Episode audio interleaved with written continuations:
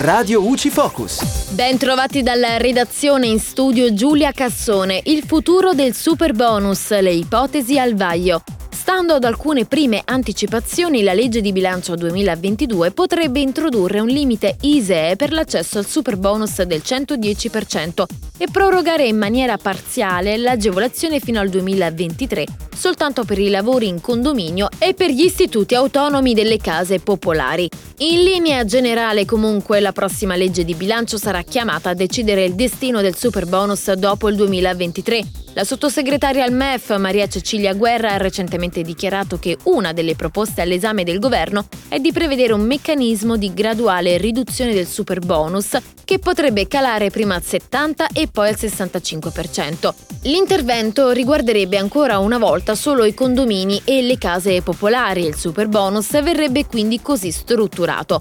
Proroga con aliquota del 110% fino al 31 dicembre 2023, proroga con aliquota del 70% fino al 31 dicembre 2024, proroga con aliquota del 65% fino al 31 dicembre 2025. Di conseguenza si tornerebbe gradualmente alle regole ad oggi previste per l'eco bonus ordinario che, proprio per i lavori effettuati in condominio, può arrivare fino all'85% in caso di interventi che comportano un risparmio energetico e in parallelo una riduzione del rischio sismico.